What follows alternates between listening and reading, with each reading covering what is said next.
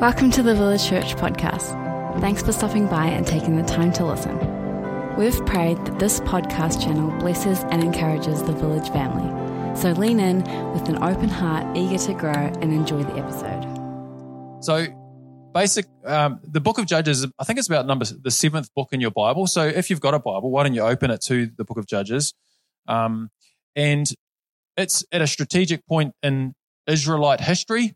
So, you'll remember that God's purposes of redemption begin with a man named Abraham. Abraham's an old man. God promises him a son. Oh, there we go. There we go. There's Abraham. Look.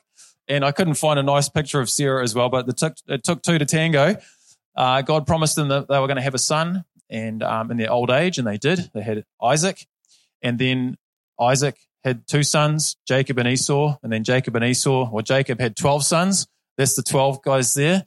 Okay. So this, this thread of redemption, redemptive history, what the world is a very broken place and God's going to rescue the thing. How's he going to do it?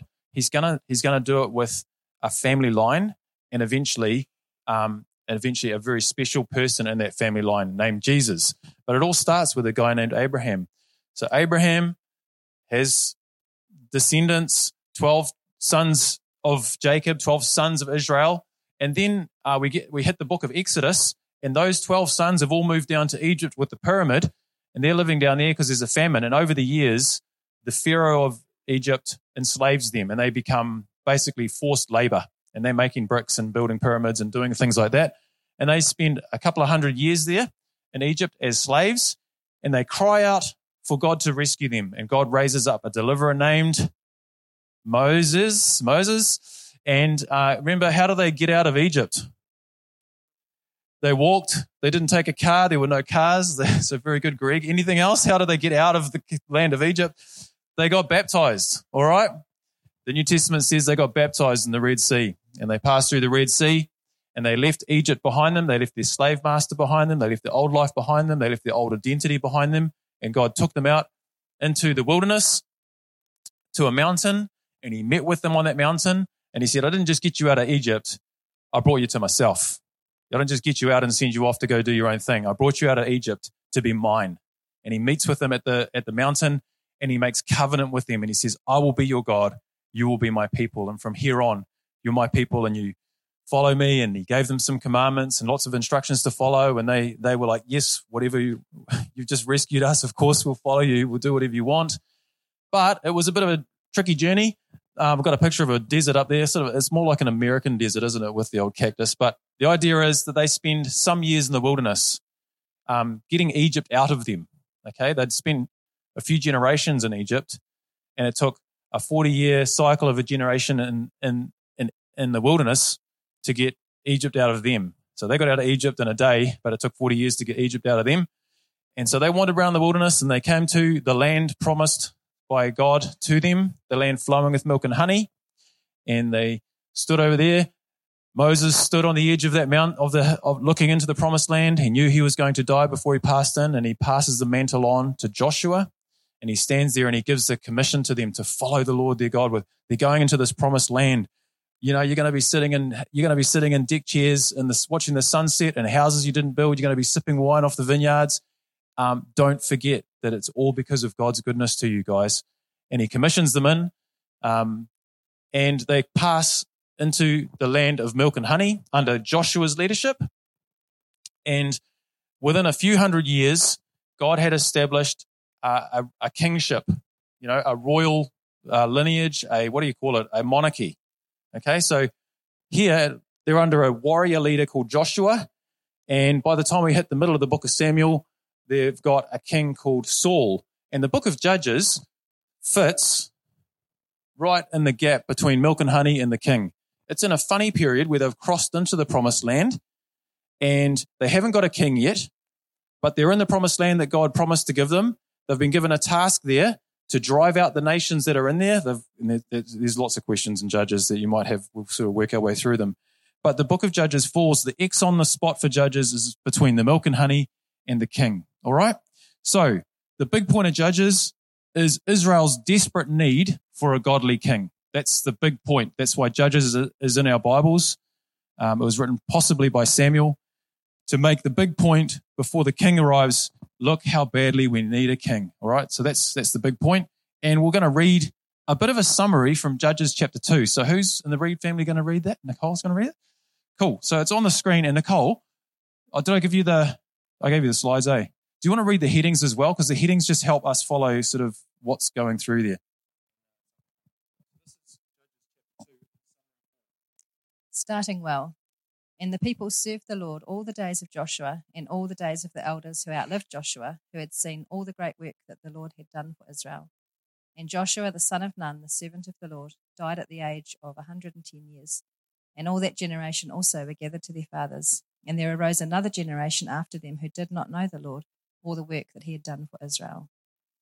The U turn. And the people of Israel did what was evil in the sight of the Lord, and they served the Baals and they abandoned the Lord, the God of their fathers, who had brought them out of the land of Egypt.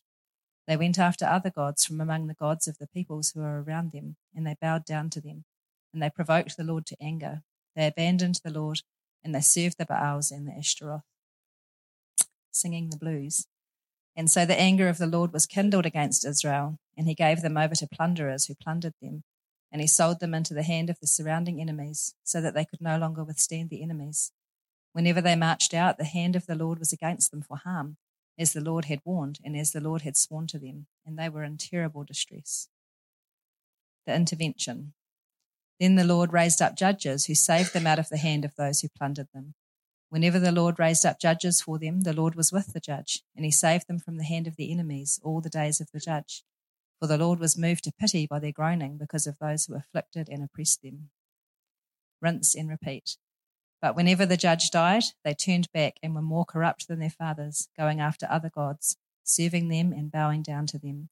They did not drop any of their practices or their stubborn ways. So, those are a, a selection of verses uh, from Judges chapter 2, which is where the author of Judges, Samuel, um, decides to give a summary of what you're about to read for the rest of the book.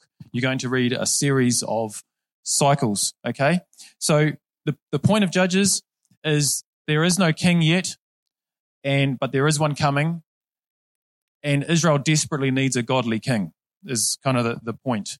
Um, the point is made by this cycle that we've just heard from chapter two. So I think there's another slide, Luke. The next slide. This is the judges cycle. Um, it starts out with good times, and then the people, because it's good times, they forget God.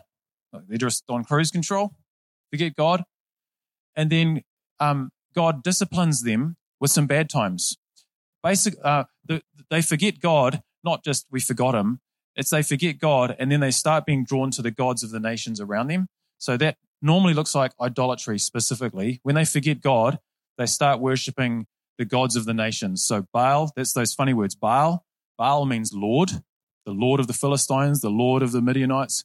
They worship the Baals, and the Ashtoreth, or Ashtaroth, depending on how you pronounce it, uh, that was mentioned, is the female compatriot to the deity called Baal. So they had a male female deity system going on. And of course, the worship of these male female deities involved all sorts of fertility practices and rites. And that was um, a, a lot of bad stuff went down with that. So that's what it looked like to forget God. They got involved in the, the nations. God promised that if they did that, they would have to live under the consequences of what it felt like to have that God over you. So when they gave their hearts to the God of the Philistines, God said, you want to you want to worship the God of the Philistines? I'll let you live under what is what a society looks like with that God over you. You're going to live under Philistine rule. Okay, so they worship the God of the Philistines. They find themselves under Philistine rule, and it, they squirm pretty quickly because it's very unpleasant. It's not good. Um, so they cry out for help. Number four, they cry out for help. Oh, we've made a huge mistake. We've abandoned the God of our fathers. We've embraced this God, and it's not so cool living under this God. We want to live under the, the, the, the awesome hand of the, the God of our fathers. We've made a terrible mistake. So they cry out to God for help. God hears their voices because that's who God is. He always hears our voices when we cry out to Him, no matter where we are. He always hears our voices and He hears. He's moved with compassion. He comes in and He, and He delivers. And He does that by sending a judge. Okay. That's why it's called the book of Judges. The deliverance looks like uh, normally a man, but there is a very particular woman in there named Deborah. So there's one woman and I think 11 men judges who appear in the book of Judges, and this is God's means of deliverance. He sends a mighty person, anoints them with his spirit for the task of rescue, and then they go in and, and clean house. They they fight the enemies, they they clean up Israel's worship, they smash down the idols, they get everyone squared up again, and then it's good times again. Okay, rinse and repeat. Rinse and repeat. Good times, they forget God. Bad times, cry out for help. God delivers. It's good times again. And within a generation or two of good times, we forget God. That cycle happens seven times in the book of Judges.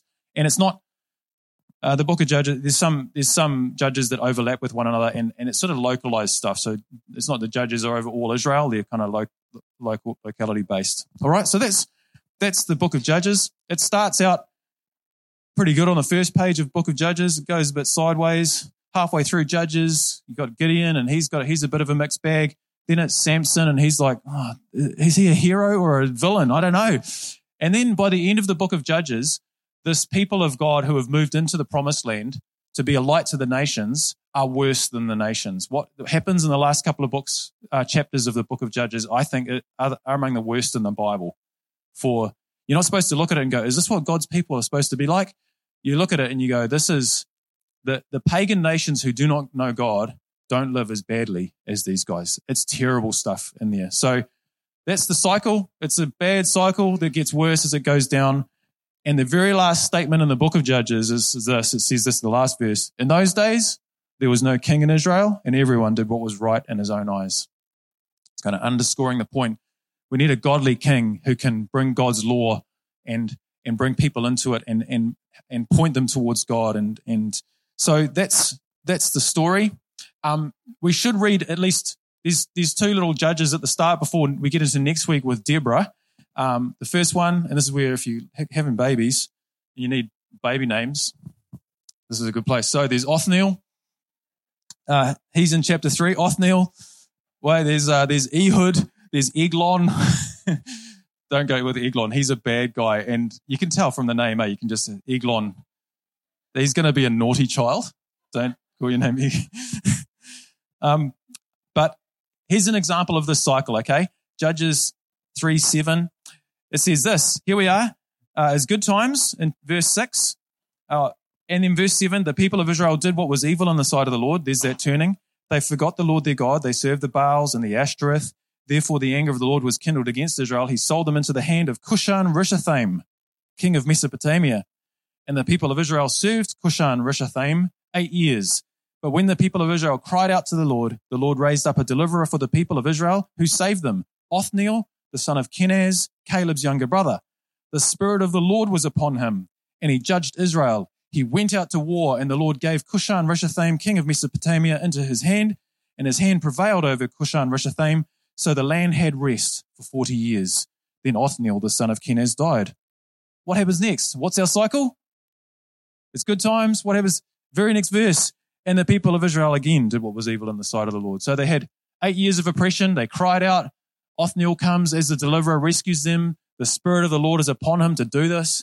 He brings deliverance. There's 40 years of peace. And then hmm, they again did what was evil on the side of the Lord. So that's the cycle. The next story is one of the childhood favorites the story of a guy called Ehud. Um, the people of Israel are again, this guy Eglon is the king of Moab. He oppresses the people of Israel. They, they're bringing tribute to him. And this guy called Ehud is a obviously some official, and he's he's responsible to collect up all the taxes and take a big bucket of money to Eglon and say, "Yeah, we you know we think you're awesome, Eglon, king of you know king of Moab." And um, so Ehud brings this to him, presents it to him, and then he says, uh, "Eglon, I have a message from God for you, and uh, but it's a secret." And Eglon is a king, and uh, it says he's a very fat man, and he says uh, it says Eglon dismisses everyone else in the room. Oh, this man, this Israelite guy who just bought me all the money, he's got a secret message from God. I'd like to hear this. Everyone out of the room, everyone out of the room. Ehud leans over. I've got a secret message from God. Whips a knife. He's smuggled a knife in. He, he jabs the guy with the knife. He's so fat, the knife disappears inside. He lets it go. It's still there. and he goes and sneaks, he locks the door and sneaks out the window. And, and all the officials are outside the room going, it's a very long meeting and then they can start to smell because Okay, it's detailed, all right? It's in there. It's in the Bible. He his entrails come out. It's a bit smelly in there, and they're smelling. Oh, he's in the bathroom. This is, this is all a bit awkward. And they're shuffling their feet, going, "We can smell something." And then uh, after an hour, they're like, "It's a very long bathroom break. Something's going wrong." They bust open the door, and there's their king dead on the floor. And uh, and Ehud goes out, assembles an army, and then fights them. So that's the kind of thing in the Book of Judges. Are you interested? Do you want to read more? It's all there. Um, so that that and, and they have peace again for a number of years until they forget God, and then bad times come. So that's the cycle. Okay, that's the cycle.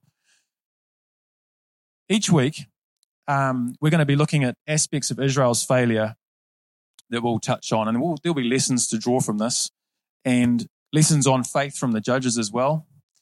Uh, it's easy to beat up on the judges. It's easy to read this stuff and go, Samson, you know, Gideon, what were you thinking? How did you get it so wrong? But the, in the book of Hebrews, some of these people feature in the in the Hall of Fame of faith. So Samson and Gideon and Jephthah, um, with very messy lives, still accomplish great things for God and and are champions of faith. Okay, don't want to emulate everything about them, but where they exhibit strong faith and courage, we do want to go. I want to be like that. You know, that that stirs my courage. I want to I want to be a Samson in this way, but not that way. You know, so, so we can't write them off. We've got to lean in and say, what are the good things going on here?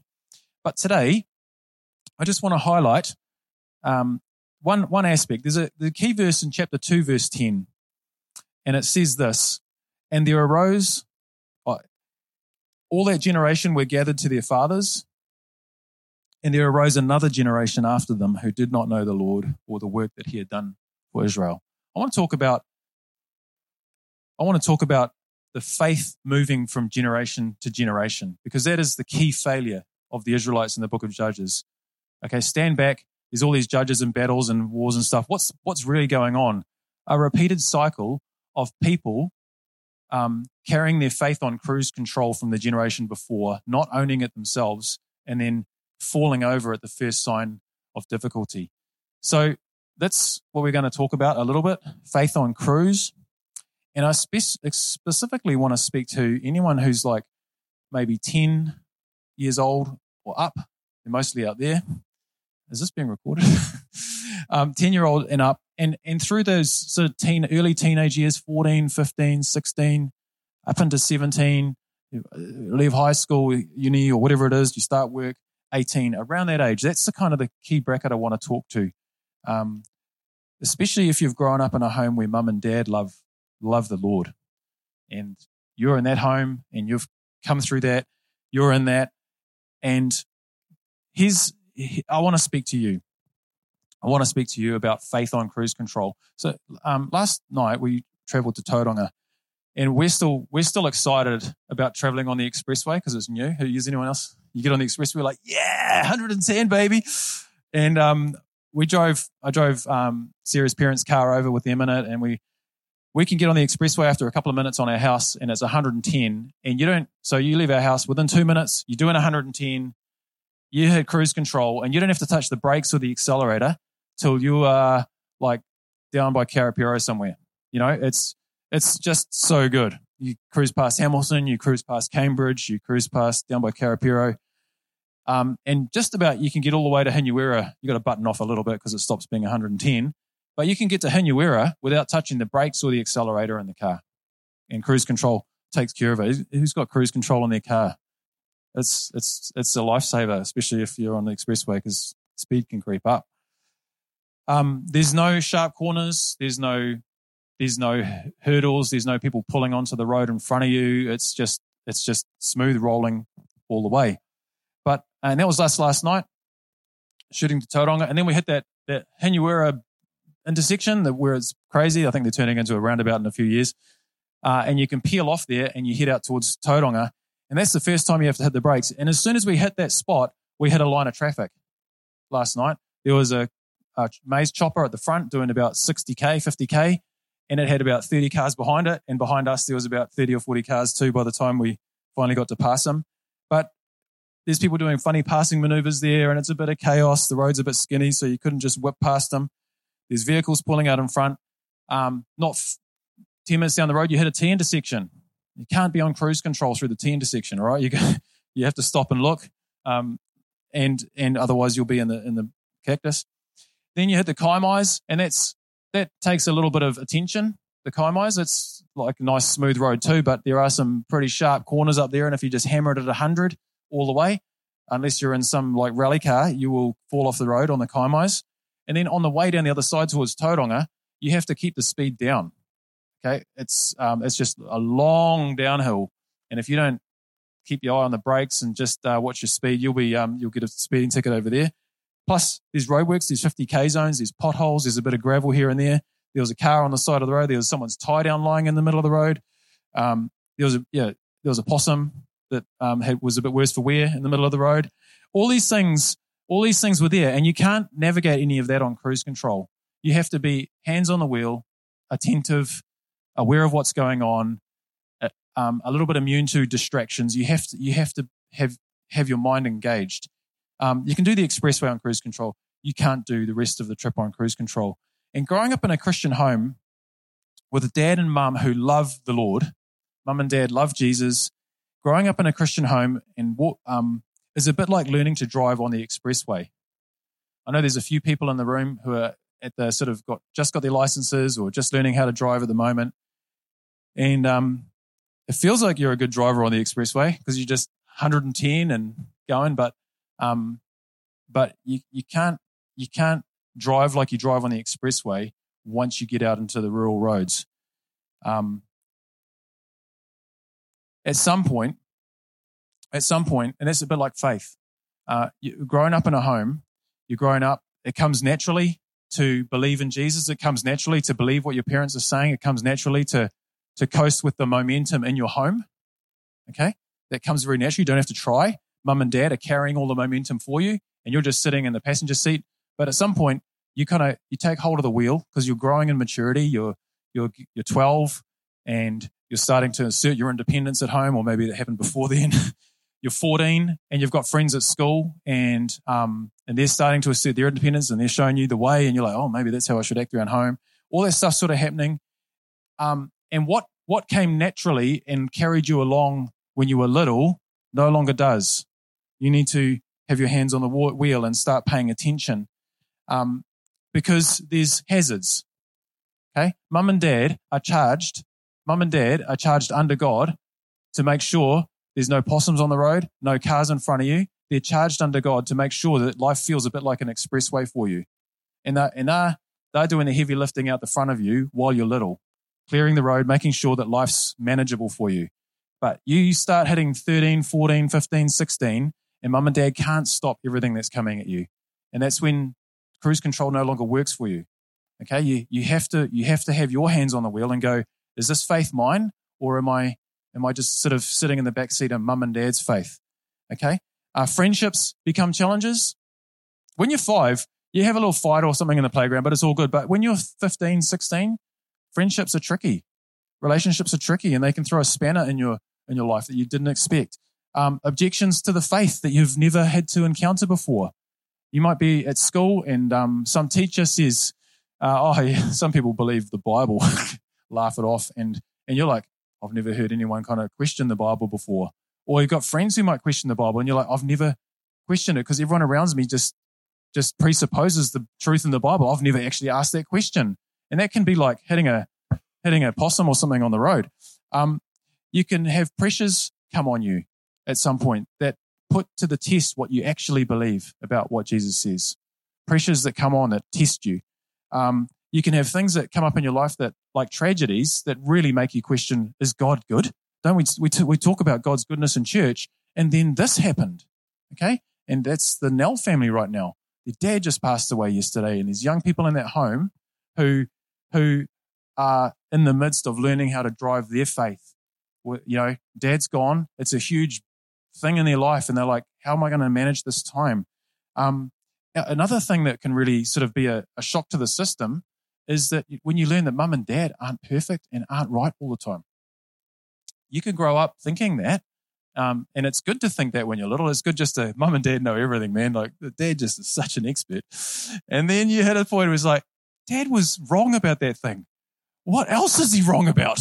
You know, and that is actually a, that's a big moment when you realize mum and dad are fallible and and what if they're wrong about faith? What if everything they've taught me is wrong? You start asking those what if questions. That that's that's when you you can't be on cruise control. You can't be on cruise control with your faith. Push the button, not touching the steering. Well, you're touching the steering with your knees, whatever you do when you do. no, no one does that. No one does that. Uh, touching the steering wheel, um, but but you're not touching the accelerator and you're not touching the brakes, and all you're worrying about is an indicator. I'm changing lanes now. That's all there is to think. You can't you can't hit that stage of life trusting cruise control to work anymore. Your faith has to be made your own. Your faith, you have to you have to step up into that place of going. Um, I'm, I'm not I'm not flying under mum and dad's wings anymore with my faith. It's mine. I want to grab a hold of it and go go forwards from here. So it's true that God has no grandchildren. Have you heard that saying? God has no grandchildren. Mum and dad love Jesus, but you have to love Jesus. God God loves you. God loves all of us, but we come into the kingdom not as family units. We come in the in the kingdom by ones. We, we have to trust Jesus ourselves. We have to, we have to take, come to a place where what mum and dad have taught us is owned by us. And we go, no, it's not mum and dad's faith. It's mine now. And I, we have to come to that place. That's, that's getting the, getting the control back. Um, while I say that, I do want to encourage mums and dads. Malachi 2.5 says that God gave you kids because God wants godly offspring. That's why God gave you kids. He wants you to raise them to know Him. Um, Deuteronomy 6, we're to teach our children. Um, we're going to teach our children when they wake up, when they sit down, when they sleep, when they're eating, to love the Lord their God with all their hearts, mind, soul, and strength. We're to talk about with them all the time so they grow up in a, a home saturated with allegiance to Jesus. Um, Acts 2 uh, 39, the promise is Peter preaching on the day of Pentecost. What must we do? Repent and be baptized for the forgiveness of your sins. The promise is for you and your children. All right? So God if you're a Christian, your kids are very blessed because God's promises are for you and your children, and godly parents lay a hold of that verse. This is for my kids, and I'm going to believe, I'm going to raise my kids to love Jesus. We're not going to wait. We don't going to treat them as a saying, like you don't treat them as demons and diapers until one day they believe in Jesus. Then we'll teach them to pray and trust Jesus. But they have to get saved first. No, you're to, you're to lay hold of the promises of God, apply them to your kids, and raise your kids in the nurture and the admonition of the Lord from infancy. Okay? That's we're, we're to do that, trusting that they'll take they'll take it, you know, and it and it happens it happens normally and naturally around that while it gets tested in those teenage years um, and and beyond. Um, in Ephesians six, fathers raise your children in the nurture and admonition of, you, of the Lord. Don't don't exasperate them, don't crush them. Raise your children in the nurture and admonition of it. raise them to know Christ. So that's the parent's responsibility, but it doesn't abdicate young people and kids from at some point going, okay, I've been coasting under mum and dad's faith and it's my, I want to take a hold of it. I want to grow. So how, I just want to throw uh, just briefly, and I'm borrowing these from someone else, but a few thoughts on how we can know that we're not on cruise control. So young people, this is for you. How do I know my faith isn't on mum and dad's cruise control? How do I know that I'm, I've turned the button off, I've taken the steering wheel and I'm paying attention to my life with with Christ in me, helping walk that road. Here's, here's some things. So this is not bad to do. We're called in the scriptures to make, uh, 2 Peter's 1.10, make our election and calling sure. Okay. God wants us to look at our lives and go, am I sure? Am I sure? This is a good thing to do. Uh, 2 Corinthians 13, 5, examine yourselves to see if you're truly in the faith. Okay. And this is, those verses aren't just to young people. They're to all of us. We're to make our calling and election sure. We're to examine ourselves to see whether we're in the faith, and um, and we're to lay hold of Christ. So, first thing, first thing to ask yourself: How do I know if I'm not on cruise control? Is what do I make of Jesus? What do I make of Jesus? The center of the Christian faith is not coming to church on Sunday and singing songs, or um, um, listening to the Lent Bible binge, or um, saying a prayer at dinner time, the center of the Christian faith is what do you make of Jesus Christ? If you want to know if you're not on cruise control, when you think of Jesus, do you think of someone you're drawn to and you love? Or does, or are you indifferent to him? Or worse, repelled by him? Okay. What you make of Jesus Christ is the center of it all. Finding mum. Here we go. Okay, that's so this is this is essential question. What do I make of Jesus Christ? Do you love him? Are you indifferent towards him? Are you hostile towards Jesus? When you hear the name of Jesus, uh, is it is it in the um, Narnia series? Which one is it? I don't know. There's some. It just comes to me. They hear the name of they hear the name of Aslan, and some people rise and they go Aslan. Fills us that name fills us with joy, and there's others who cower and think I hate the name of Aslan. You know, and C.S. Lewis is winding into there this idea. What do you make of Christ? Do, do you hear of Jesus? Do you think of Jesus and your heart is warm towards him? Or do you recoil and think, I don't want, I don't want to hear that name. I don't want to know about that name. Okay. We have, we have to ask that question. Where this is examining our hearts to know what's in us. Christ, the Christian faith is not a faith of religious activities that surround a historical figure. That's faith on cruise control. Okay. The Christian faith is a living affection and a trust in the risen Jesus. He is at the center. So the first and the most important question is, do you love Jesus Christ? Second question, uh, the Spirit. Uh, First John tells us this: By this we know that we abide in Him and He in us, because He has given us of His Spirit. He's given us of His Spirit. Um, the Christian life isn't detached from anything. It's like ideas in our head.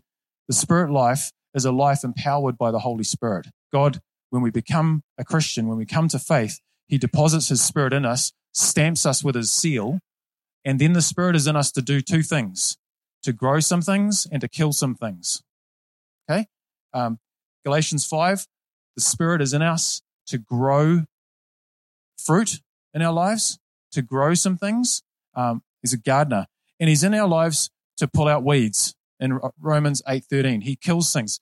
Uh, if by the if by the Spirit we put to death the deeds of the flesh, you know, um, I can't remember how the rest of the verse goes, but that's the key. If by the Spirit we put to death the deeds of the flesh, we will live.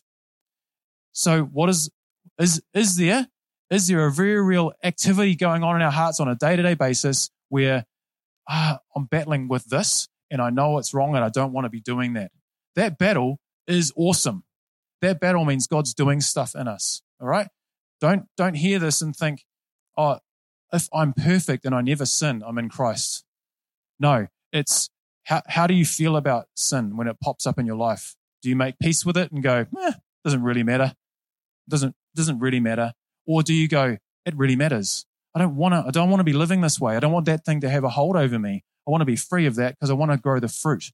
I want that to be dead and I want that to be alive. I want Jesus to be first, not that thing. That's the work of the Spirit in our lives. That's how we know we're in Christ. There's, there's an ongoing activity in our lives of things being killed and things being grown. Third question How do you know you're not on cruise control? Do you love other Christians? Do you love other Christians? 1 John 3 14 says this We know we have passed out of death into life because we love the brothers. Now, that's an old word. Brothers means family, the brothers and sisters of faith. All right? So I'll ask that question again. Do you want to know if you're in the faith? We know we have passed out of death into life because we love our brothers and sisters in Christ. How do you feel about other Christians that you know love the Lord? Okay. So you're trying to go, do I love the Lord? Here's, John says there's a good test. Um, you don't know if you love the Lord. You're struggling with that question, but you know, but you know Richard does. I'm going to pick on Richard because you're like listening well. you know, you know, you know Richard loves the Lord, or you know a friend in class, they really love the Lord. They they're not faking it. They're not a goody two shoes. It's not just they know the Bible answers the, at the quiz time, but they actually like love the Lord and they love Him when people are looking, and they love Him when no one's looking. And you know they love the Lord. Now, how do you feel about that person? What's what? Are your feelings towards that person? Do you respect them? Do you admire them? Do you think I, I want to be like that? Do you do you want to emulate their faith, or do they grate you? and you get annoyed by them and they feel you feel like their behavior is poking you and making you feel feel bad like well, how do you feel about the family of faith are you drawn towards them or are you repelled by them john says that's a really good test to know if we're in the faith we know real christians are we drawn to them or are we repelled by them another one Number four, 1 Peter 2, 2 and 3 says this As newborn infants, long for the pure spiritual milk, that by it you may grow up into salvation, if indeed you have tasted that the Lord is good. A fourth test or symptom of a living faith that's not on cruise control is a hunger for God, a hunger for His Word, a hunger for things of God, right? Um, a hunger for spiritual input. I remember, I don't remember, I remember becoming a Christian a few times because, you know, you, when you're little and you hear the gospel, you're like, did, it, did that really take the first time? I need to pray that prayer again or something. Um, and and I've come to understand that I don't need to know what time, what day the sun rose to know that the sun's up. Okay, I don't need to know what time this morning the sun came up over the horizon, but I know it's daytime. I don't know what day I became a Christian, but I know the sun's up in my life, right? And that's the important thing: is the sun up in your life. And I can distinctly remember when I was um, early teens, developing um, a hunger to hunger for the things of God. Like it, it's like um, I didn't dial it up from anywhere. It wasn't. Uh, I don't think it was a pride thing. I don't think it, it came from um, someone saying you should do this. But I just, I just felt like I want to. I, I just want more. I want to learn more about God. I want to know more about Christ. And and my grandfather's library became a treasure trove. I walked in there and he had Tozer on the wall. Who the heck is Tozer? I'm reading Tozer, going, this guy's amazing.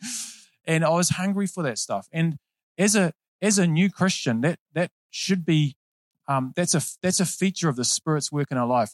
You don't have to tell babies, um, you don't have to teach babies to be hungry. You got to teach them how to talk. You got to teach them how to walk. Well, actually, now they sort of learn that themselves as time goes by. Um, you got you, you do have to teach a child lots of things, but you never have to teach a ba- you never have to give a baby hungry lessons. Here's how you be hungry. That that is a natural thing, and a good test um, from First Peter two is, is is there a hunger to like embrace the things of God and to, to grow in my awareness of God and understanding. These are that not everyone has the academic drive, but there should be the hunger in some way manifested in your life of I want more of God. I want to know more about him. I want I'm drawn towards him. Because why? Because I'm a spiritual infant born into his family and I've got I, I want the milk. I want it. I, I, don't have to be taught to want it. I, I just want it. Number five, the gospel resonates. I haven't got a clock on me. Sarah, can you tell me the time? 57. Was that because worship went too long or something like that? Okay. Okay. Two, two more things briefly. Um, the gospel resonates. If you know you're not on cruise control in your faith, if when you hear the gospel, it goes, it's there's a resonating in your heart. The amen to that. Amen. I'm a sinner. I've been forgiven by Christ. This thing makes sense. For the word of the cross, 1 Corinthians 1, is foolishness to those who are perishing. Okay? You wonder why street evangelism, why people hear the gospel and they don't like embrace it. It's foolishness to them. They need, they need re- the regeneration of the spirit. And when that happens, the word of the cross is, what does it say? Uh, for us who are being saved, it's the power of God. Okay? For those who are perishing, it's foolishness. But for us who are being saved, when you hear the word of the cross, when you hear the message of Jesus' death, burial, and resurrection, it clicks and you go, I want in, I want, want in on that. All right? The gospel clicks. It makes sense. And lastly, um, we'll just call it a, we'll call it a posture of obedience, a general posture in your life of wanting to obey your Lord. Okay?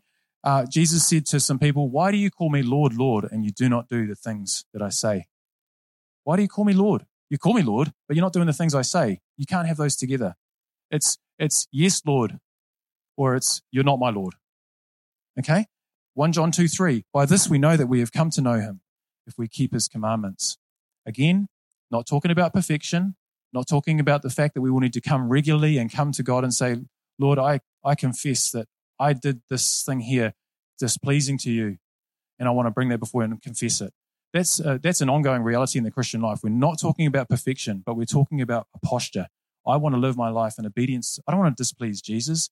I don't want to live my life um, walking. I, I know what Jesus says and I don't care. I don't want my life to be like that. I know what Jesus says and I struggle to follow everything he says, but I want to. I want to. So, obedience. By this we know that we've come to know him. We keep his commandments. We love the things Jesus says to us. That, that's uh, kind of that's how we know we're not on cruise control. And there's more than that. And this might have raised more questions for you than answers. But it's important to ask yourself these questions, to search yourself, to see if you're in the faith, to ask yourself these questions and to walk. And it's especially important when you're in that, that teenage transition out from under your parents, sitting on cruise control, out into taking the, taking the wheel yourself. It's especially important to ask these kinds of questions and say, Am I on cruise control? Because I can't navigate life on cruise control. I will crash. I will hit, I will hit a tree. That's what the Israelites did. They cruise controlled while life was good. They, they hit the idolatry of the nations around them and they just went straight off the road over, over the edge of a cliff. God wants faithfulness, generational faithfulness. And it means young people growing up and taking a hold of the faith while they're still young and going, it's not mum and dad's faith. I'm making it my own. I'm, I'm trusting Jesus for myself. I'm walking with him. Would you stand with me as we pray?